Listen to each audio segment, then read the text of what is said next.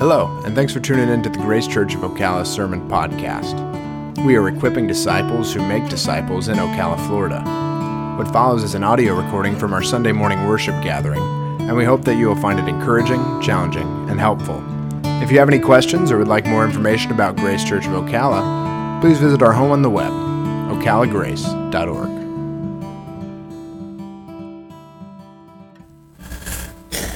Well, good morning, church. Will be in John chapter 9 this morning. If you want to turn there, if does anybody need a Bible this morning, we have some brand new ones we ordered in. We'd like to give them all, all away. We were so excited to have to order more Bibles. So if you need one this morning, we'll be in John chapter 9. And uh, as we continue our series through the valley of shadow, we see more and more light coming into John. And as we get started in John chapter 9, take a look at this picture. Does that, Frank, when I looked this up, does that really mess with your eyes? It does, doesn't it? It's a cool optical illusion. Because you look to the left, then you look to the right, and it's all changes. And so you're wondering if your mind's really working right. Do you see, you know, do you hold one hand over the, uh, you know? And then you look at this. Now, I love these things. Has anybody ever seen one of these in, true, in person? You've seen them in person? This has got to be the coolest thing. I wouldn't want to see it. But, you know, like you imagine walking along and then you, you people can paint and make it look 3D. So you get this optical illusion of the water on the left coming over, and then it's going. That is just really pretty neat.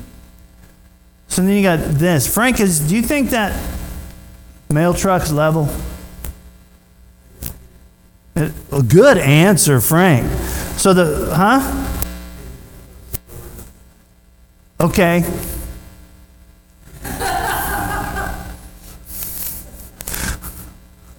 So the, the, the, mail, the truck looks level. So that mean they built all the houses sideways? I, and I, all I did was take the two pictures and I trimmed the house away. So I, am not going to lie, when I made this PowerPoint, I, I kept flipping back and forth. So what we perceive with our eyes is that truck looks really, that truck's level. But actually, in this one, it's really going uphill, and the houses have got to be level. So we have these optical illusions. Do we really see what we see? Can we actually perceive well? Can we trust our eyes? And today we're going to talk about no see Steve. Does Steve see? What's the process of Steve seeing? So as we start with John chapter 9, let's start in verse 1. And as he passed by, he saw a blind man from birth, and his disciples asked him, Rabbi, who sinned, this man or his parents, that he was born blind? Jesus answered, It was not that this man sinned or his parents, but that the works of God might be displayed in him. We must work the works of him who sent me while it is day. Night is coming when no one can work. As long as I am in the world, I am the light of the world. Having said these things, he spit on the ground and made mud with the saliva. Then he anointed the man's eyes with the mud and said to him, Go wash in the pool of Siloam, which means sent. So he went and washed and came back seeing. So here we have no see Steve, never seen Steve. And the disciples walked past a blind man and asked Jesus, Hey, Rabbi, who sinned? Hey, teacher, who sinned? Is it this guy or his parents? Now, before we get started, we know we talked a little bit about this in Bible fellowship this morning. The rabbis taught that if you have a, you're suffering from suffering something, or you have something going on in your life that's bad, all the bad things are a direct result of a sin. So if you have bronchitis, you have some kind of sin that goes along with that. If you cannot see, therefore you must have sinned somewhere. And so, that since this guy was born blind, the disciples asked the logical question Was it this guy who sinned or his parents? And Jesus answers, but he redirects their attention from the cause to the cure. And he says, Guys, you haven't seen anything yet. No See Steve is going to become a living illustration of God working out in real time. Just watch, just look, just see what happens. So, Never See Steve goes and washes and comes back able to see. So then the neighbors get into the gig. Look at verse 8. The neighbors and those who had seen him before as a beggar were saying, Is this not the man who used to sit and beg? Some said, It is he. Others said, No, but he is like him. And he kept saying, I am the man. So they said to him, Then how were your eyes opened? He answered, The man called Jesus made mud and anointed my eyes and said to me, Go wash in Power Siloam and wash. So I went and washed and received my sight. They said to him, Where is he? And he said, I do not know. So never see Steve becomes seeing Steve. They see Steve. Seeing Steve is now seen. So the neighbors who had seen this guy can't believe that this is the same fellow. You can hear the, the interaction. Is this the guy who used to sit and beg all day? Nah, it can't be. It's his doppelganger. It's his twin. It just looks a lot like him. And you can see Steve going, I'm him. I am the man. I am the man. And they said, How did that happen? Well, this guy made this special anointed mud with blood, saliva, in the mud, and he told me to go to wash it off. And I did. Now I can see. That's all I know. Steve interacts with God. He has an interaction with Jesus, and something obvious and miraculous happens. At this point in the story, we know that. No see Steve, he interacts with Jesus, and something miraculous happens, and yet onlookers are very skeptical. They're highly skeptical. Every time we have an encounter with Jesus, we have remarkable, changeable, massive results. Do your neighbors see this in you? Or is it the same every week? Or is it the same it's always been? So no, never see Steve becomes the Steve that's seen. The guy jumping up and down saying, It was me, it was me. And it's like, how could they be, I even argue this? But Jesus is starting to work out a living parable in front of our eyes to see. Here's a guy that's met Jesus. He's jumping up and down saying, Hey, I don't know exactly who this guy is. He just did this thing to me, and now I can see. And they're like, No, it can't be. You're a twin. So Steve has his first eyewitness testimony. Move to verse 13.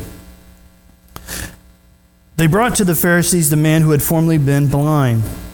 Now it was a Sabbath day when Jesus made the mud and opened his eyes. So the Pharisees again asked how he could have received his sight, and he said to them, He put mud on my eyes, and I, and I washed, and I see. Some of the Pharisees said, This man is not from God, for he does not keep the Sabbath. But others said, How can a man who is, who is a sinner do such things? And there was division among them. So they said again to the blind man, What do you say about him, since he has opened your eyes? He said, He is a prophet. So Steve seeing Steve's first testimony. So the neighborhood brings Steve to the Pharisees, where we find out that Jesus did the unthinkable again. How dare you heal somebody on the Sabbath? You broke our rules. So the Pharisees ask him how he received his sight. He put mud on my eyes, and I washed, and now I see. This is the second time he's given this testimonies. And the Pharisees respond, It's not about seeing, it's about that you did the unthinkable. You were healed on the Sabbath. Now, get this the Pharisees had 39 classes of prohibited work that you couldn't do on Sunday or Saturday, on the Sabbath. And we kind of like 39 classes of work you couldn't do. We would never do that. We've talked about this here before. We have our own little rules for Sunday. You know, we talked about, you know, growing up with special Sunday only clothes. You know, the hymns you only sing on Sunday. Or the things you only do on Sunday because that's Sunday, or the things you don't do on Sunday. Oh, if we could list all of the rules we grew up with, or even it's in our house now that we don't even perceive we would have a huge list too. Is God allowed to work in our lives, work in people's lives around us, that He can show up and do work and we can acknowledge it? No, that doesn't happen here. That doesn't fit our framework for our doctrine. Or that doesn't happen here. That God couldn't have done that because we don't do those kind of things. But the neighbors asked the obvious question to the Pharisees How could a sinner, how could somebody who isn't following the rules do such a thing as this? And division starts developing in the ranks. So the Pharisees asked Steve, What do you say? What do you say about Jesus? Since he opened your eyes. Steve says, Well, he's a prophet. Jesus has worked in this man's life, and the man isn't exactly sure who he is, so he can have opportunity to represent Jesus in the world in which he's given. this is the second time he's brought in for people asking, How did this happen? How did this happen? Are you willing to interact with your world, give Jesus the glory? Are you willing to purposely direct the wondrous work that Jesus has done in your lives back to him? Or do you just want to appease the question or just redirect it? If God has done something amazing in your life, are you like, oh, yeah, the doctor's done a good job? Yeah, the doctors could have, but that's an easy way out. If you've been praying for an illness and you've been praying through a situation and it works out, oh, we were lucky. Or are you willing, when somebody says, What happened in your life? Are you willing to say, That was because of God working in my life. Because look, the Pharisees get to put him on the spot. What do you then say about this Jesus? Well, see, and Steve doesn't know a whole lot. Remember, he's never even seen Jesus. He just had an encounter with him that afterward he could see. He said, Well, maybe he's a prophet. So they bring in seeing Steve's parents. Move to verse 18. And the Jews did not believe that he had been blind and had received his sight until they called the parents of the man who had received his sight and they asked him, Is this your son who you say was born blind? How then does he now see? His parents answered, We know this is our son, that he was born blind. But how he now sees, we do not know. Nor do we know who opened his eyes. Ask him, he's of age. He will speak for himself. His parents said these things because they feared the Jews, for the Jews had already agreed that if anyone should confess Jesus to be the Christ, he was to be put out of the synagogue. Therefore, his parents said, He is of age, ask him. So we had seeing Steve's parents' testimony. The religious leaders refused to believe that Steve was once blind. I know how we'll solve this. We'll call in another eyewitness. As if Steve himself and all the neighbors isn't enough. Hey, call his mom and dad in. Is this your son who you say was blind? Then how does he now see? Look what they're asking. Is this your kid? Now how does he now see? Because it obviously couldn't have been by Jesus. And the appearance appease with redirecting answers. Do you notice that? It's kind of a half answer that's not necessarily a lie, but it's not the whole truth but falls way short of giving Jesus the glory. That's definitely our kid. We don't know how he knows how, to, how he can see now, nor do you know how he got his eyes opened. Ask him, he's of age. All they've done is let themselves off the hook and not get excommunicated. Land the point home. Would you, as a parent, be more excited about your kid having sight over Jesus doing the work? If your kid was born blind, 30 some years later, now he can see for some reason. Are you more excited that he can see or that Jesus, he's met Jesus and Jesus has done something in his life? Look at it the opposite way. My kid was born blind so that he could meet Jesus and Jesus could tell his story and give him sight many years later, and that was cool, okay, because God was in control. That's a hard one to ask. Or is it okay if you have cancer and it's going to be there for a long time, or your health is not good, so that maybe God can work in your life so you can direct it back to Him? Because we're really not that much different than the parents, are we? We don't want to risk everything. We just like the fact the kid can see. Good, we don't have to buy braille books.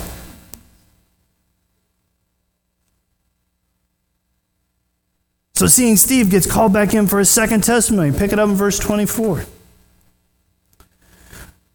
For the second time, they called the man who had been blind and said to him, Give glory to God. We know that this man is a sinner. He answered, Whether he is a sinner or not, I do not know. One thing I do know, that though I was blind, now I see. They said to him, What did he do to you? How did he open your eyes? He answered them, I've told you already, and you would not listen. Why do you want to hear it again? Do you also want to become his disciples? And they reviled him, saying, You are his disciple, but we are a disciple of Moses. We know that God has spoken to Moses, but as for this man, we do not know where he comes from. The man answered, Why, this is amazing. You don't know where he comes from, yet he opened my eyes. We know that God does not listen to sinners, but if anyone is a worshiper of God and does his will, God listens to him. Never since the world began has it been heard that anyone opened the eyes of a man born blind. If this man were not from God, he could not he could do nothing. They answered him, "You were born in utter sin and would teach us." And they cast him out.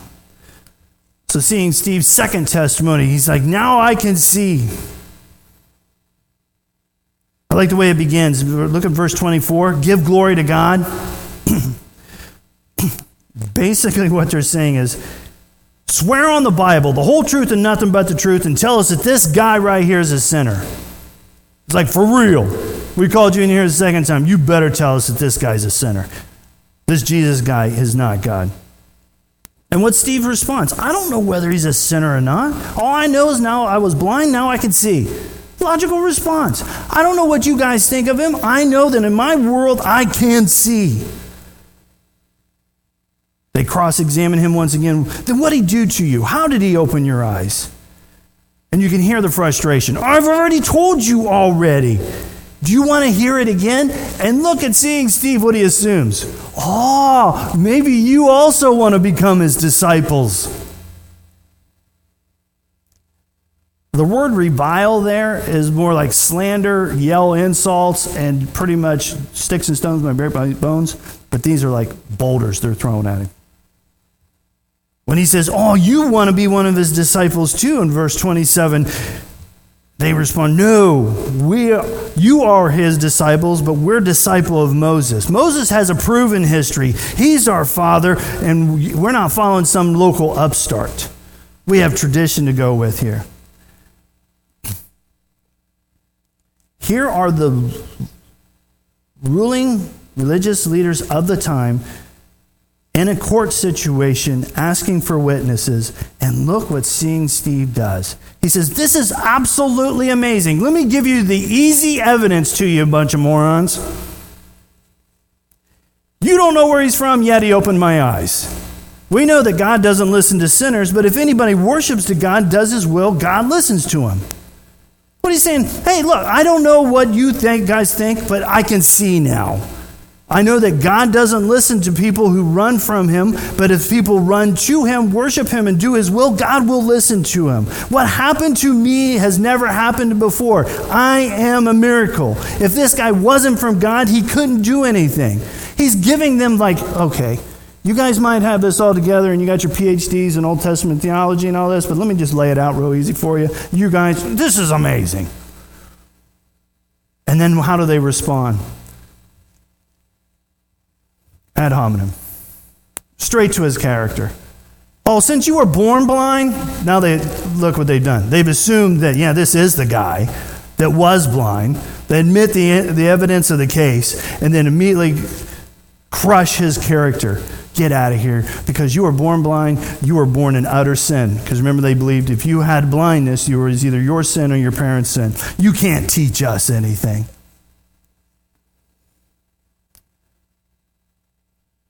Pick up with me in verse 35.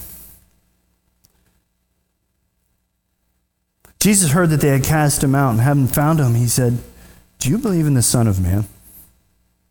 He answered, And who is he, sir, that I might believe in him? And Jesus said to him, You have seen him. It is he who is speaking to you. And he said, Lord, I believe. And he worshiped him. Jesus said, For judgment I have come into this world, that those who do not see may see, and those who see may become blind. Some of the Pharisees near him heard these things and said to him, Are we also blind? And Jesus said to them, If you were blind, you would have no guilt. But now that you say, We see, your guilt remains. Seeing Steve sees Jesus. Jesus hears of Steve's excommunication because this is what his parents remember. Were afraid of for standing up. To be cast out of the synagogue was basically giving up your 401k, all your social connections, all of your income, all your benefits. So if you're going to admit that Jesus is Jesus guy, it's going to cost you your job, it's going to cost your social standing, it's going to cost you everything that gives you your standard of living. That would be tough, wouldn't it? How many of us be willing to, I'll have me some Jesus because that's going to help me out this week because I got a knee brace on? Or would it be, if you were to see to come to Jesus would cost you your job, reputation, and all that, would you be willing to do it? His parents were not. So seeing Steve says this is Jesus. But at this point, he doesn't know a whole lot about him. He gets he defends Jesus in front of the Pharisees, and once they do kick him out, guess who comes and finds him? Jesus is coming to search out the sheep. Does the sheep know the shepherd yet? No, he doesn't. And look how tenderly he comes to him. Do you believe in the Son of Man? He says. Do you believe? Who, sir? Who is he, sir? That I might believe. How many people do we get to share Jesus with have absolutely no idea who he is? And once you give them a little bit of information about him, or God has worked in your life and done miraculous things that you can direct that to God, and they say, Who is that? Why do you believe? Or you have an interaction with them and say, Hey, I know the God of the universe who has done amazing things in my life. I want to share him with you. And then reasonably say, Who is that?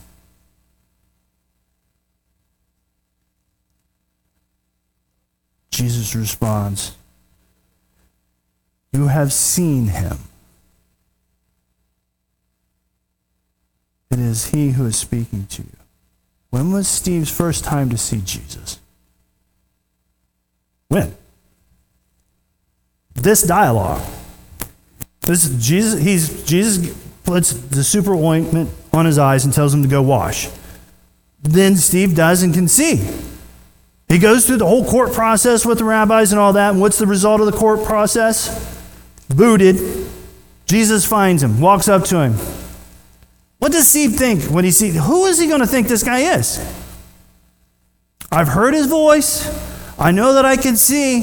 And I know it's cost me a whole bunch of trouble. And why are people so upset that I can see now? And Jesus says, Do you believe?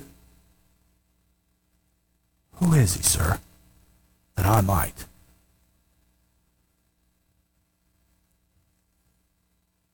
But look at the tense that Jesus used. Have you have seen him?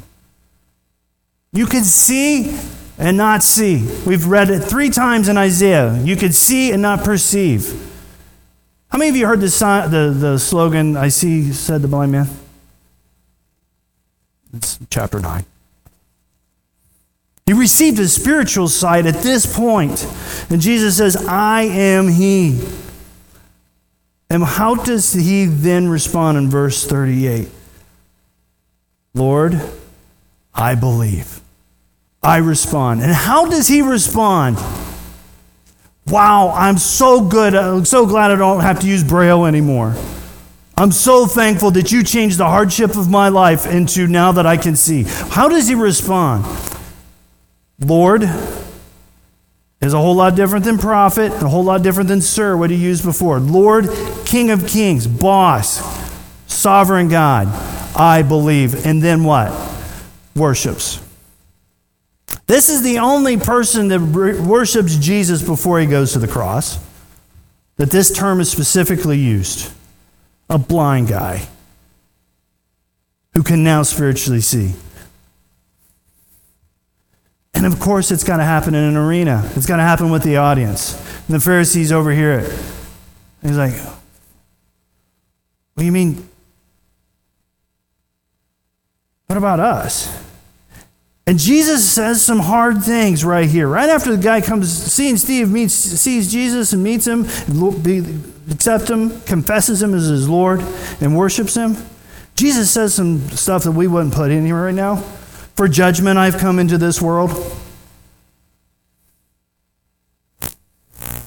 We don't like that part. Just heal the guy, make it good. The guy believes in you, end of the story. No. Jesus says, Hey, I'm going to elucidate, give eyes, give you so you can see me for who I actually am and then believe in me. Well, also on the parallel of that, the flip side of the coin is now if you reject me, you're guilty. All these Pharisees had seen all this going on. I come to give spiritual sight to those who they can spiritually see. And if you refuse that, now you're guilty and I will judge you for it.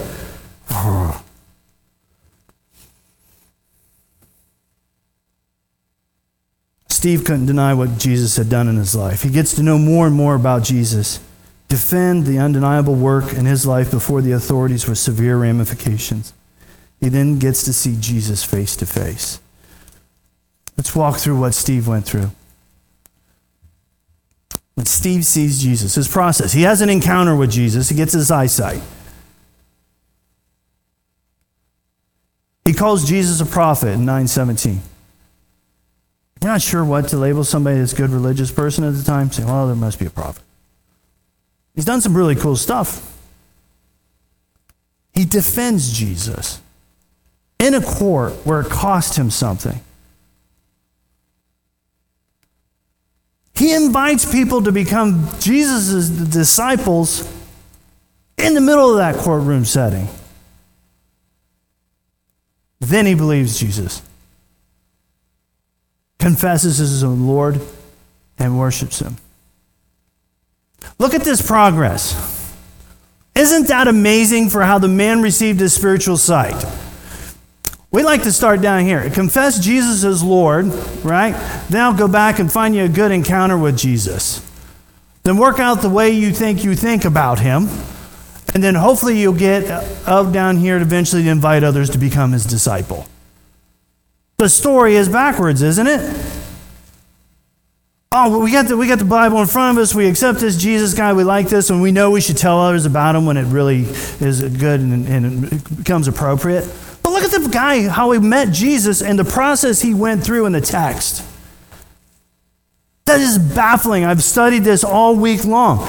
We have an encounter with Jesus now, Sunday. How do you define him this morning? That's that cool guy in the picture. He's got a lamb on his shoulder and is going to bring good things for me eventually. We'll never judge anybody because he's the heavenly Father that just bestows goodness and keeps the world clock going. Or is he the crucified Savior, then the risen Lord? Therefore, will you invite other people to become his disciples? Look, Steve is reaching out to others before he's even fully come to know who Jesus is.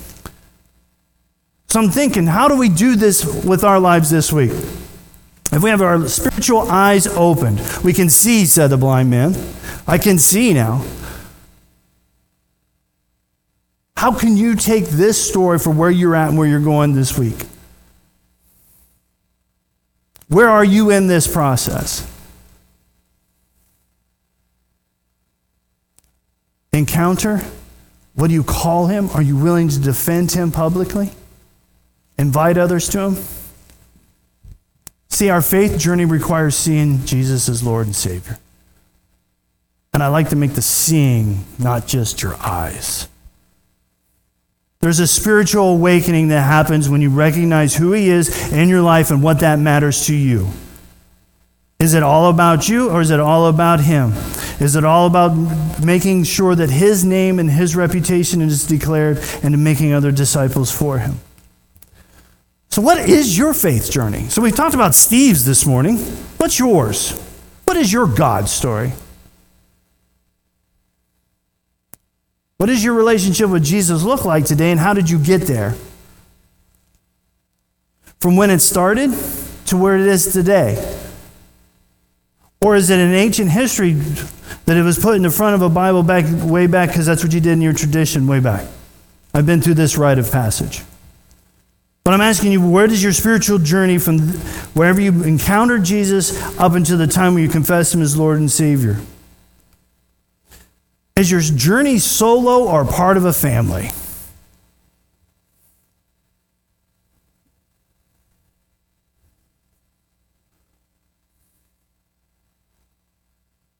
You want to do it by yourself or with a family? Also for each other in this journey, cheerlead each other. You know, I'm thinking, where was the, you know, the mom and dad could have shown up and really supported Steve at that time. Doesn't the story make you want to just smack the parents? Wow, mom and dad, you took the short way out of that. Thanks. Yeah, you got your membership back at the synagogue club of what's happening now. Left me kicked out. How many of us do that for one another?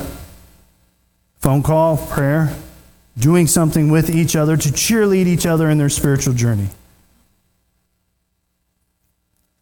Does your journey include risks in your community? What did it cost Steve in the outcome of the courtroom for defending Jesus? He was defending Jesus before he even got to know him. Does our journey and our community include risks? Because his parents took the easy way out. And remember, where did Jesus find Steve after the risk was taken? We want ourselves some Jesus before we take the risk so we feel bold enough to go through it. Do we take the risk and be willing to, whatever the outcome of that, to allow Jesus to come in and say, Here's how, where I am with you now? And finally, pray that God would give you the opportunity to share your journey story. Why was Steve healed?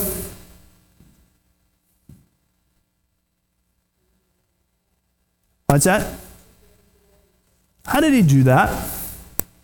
That was pretty, man, we, none of us want to volunteer to be that living illustration, would we? But how did he bring glory to God?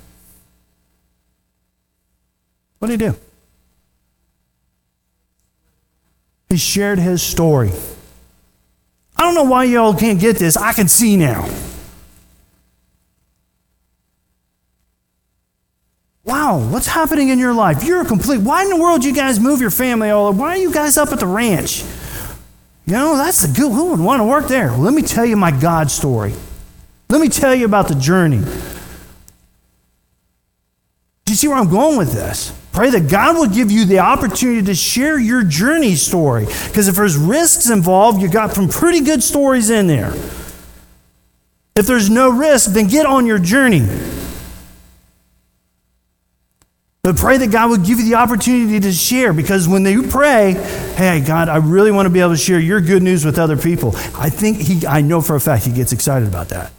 Because we're going to read here in a second the last command he gave his disciples. Oh, good, good, good, good. I'll give you the opportunity. Here's slow ball down the middle this week. Pray that God would give you the opportunity to share that this week.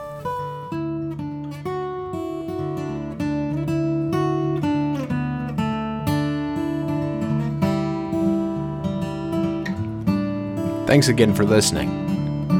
If you have any questions or would like more information about Grace Church of Ocala or the sermon you just heard, please visit our home on the web, ocalagrace.org.